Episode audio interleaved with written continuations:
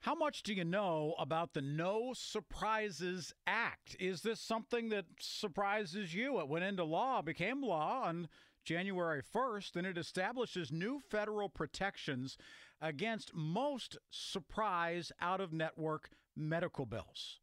So if you see somebody that you are insured, let's say by U- UPMC, then perhaps you go see a UPMC provider that's in network and you know that you're going to be covered. But if you're on vacation, you're somewhere in Kansas visiting family, you go to an out of network provider, there could be a big surprise there.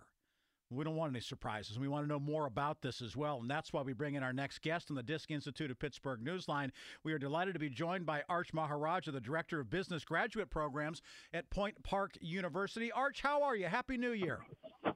Happy New Year. Thank you. Hey, Thanks for inviting me. I uh, appreciate it. You're very welcome. I, am curious to know. I, I don't think that there's been a lot of talk about this No Surprises Act. I don't know that a lot of people know much about it. Was this a standalone piece of legislation, or was this part of a larger package that went through Washington?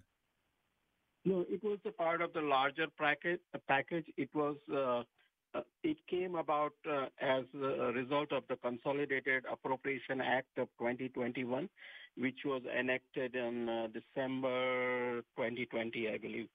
So, and what ex- were the two no, go ahead. Provisions in within that. Right. So, what does it do? What what exactly does it do for people? So, uh, if an individual who seeks uh, emergency care um, and they are either uninsured or self-pay or have a commercial health insurance.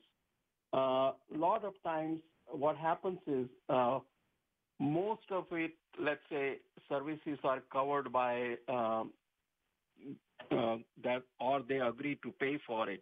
But sometimes there are services which are not covered by participating provider. So let's say if one goes to emergency care and all of the physicians or all of the services are provided by the network providers who participate within the system.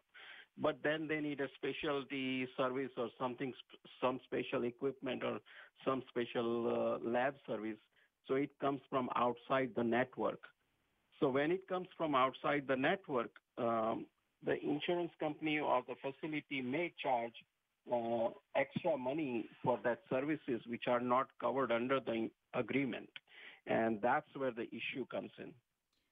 Can you give consent to say, go ahead and treat me for everything that's in network, but I want to know if there's going to be something outside of network. Can you say that at the beginning? And do they have to listen to that? Or do they say, based on the situation, we need to have you checked for your heart. We need to have this aneurysm checked out, and they're going to make a decision that's best for your health and deal with the money later on.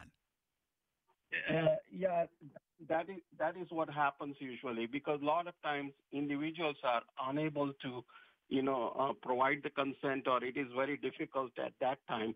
Uh, they need decision right away. It's a split second or you know 10 minute decision that you got to make the decision so they go ahead and provide the services uh, at that time. And that is why this provision is so helpful to the patients. So, how does it protect patients? What protections do they get?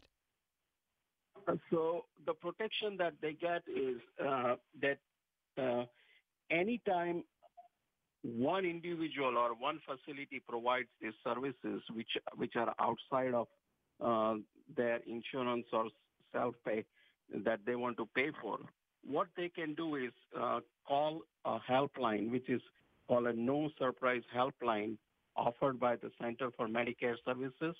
And the tele- their toll free number is 1-800-985-3059 and which is operating, it's going to operate 8 a.m. to 8 p.m. Uh, seven days a week. So uh, once the person contacts them, they will they will help them out, look at what services were covered, whether the services were part of the agreement or not. They will investigate and enforce the federal laws and policies and then try to find the patterns uh, or the reimbursement which are being given uh, or allowed by the law or the insurance companies. And then they will advise the person how they can proceed. Uh, now, the Center for Medicare Services, they do not interpret laws and like the private agreements that insurance companies may have, but there are outside uh, agencies where the patient can go and seek their services to get it arbitrated or adjudicated. So it's, it it's not a matter of it being paid. It's not a matter of saying, okay, we're going to forgive this out of network and make it an in network charge. It's simply assisting in terms of saying there are some other things that perhaps you can consider. Somebody can help you to negotiate that rate down or to something that is closer to your in network payout. Correct. That, uh, the key word is negotiate or arbitrate, and the payment will be close to the uh, net uh, as if you were in the network. So nobody's gonna uh, probably gonna forgive that, but at least it helps uh, consumers, the patients, to lower the and get on par with the other services that they may be receiving from uh, as if they are in network.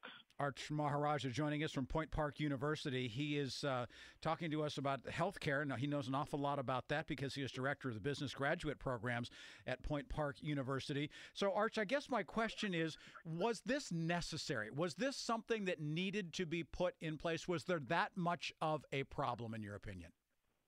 Yes, it was a huge problem that a lot of times uh, patients went and sometimes uh, they had to be helicoptered to a uh, facility, and a lot of helicopter services were not covered by their insurance, or somebody had to pay uh, self-pay. And as you can imagine, a service from a helicopter, personnel providers, uh, I mean, it can uh, the bill can really skyrocket all of a sudden. So these uh, these are the type of services. And sometimes, as you were mentioning, you know, somebody needs a heart monitor or somebody needs a catheterization that which may or may not be covered or some other extraordinary service that may be required. And that's where uh, patients were uh, paying a lot of money. And as you may know, uh, one of the prime reason for personal bankruptcies in United States is healthcare payments. Medical you know? bills, absolutely. People have so many healthcare bills that they end up filing for bankruptcies.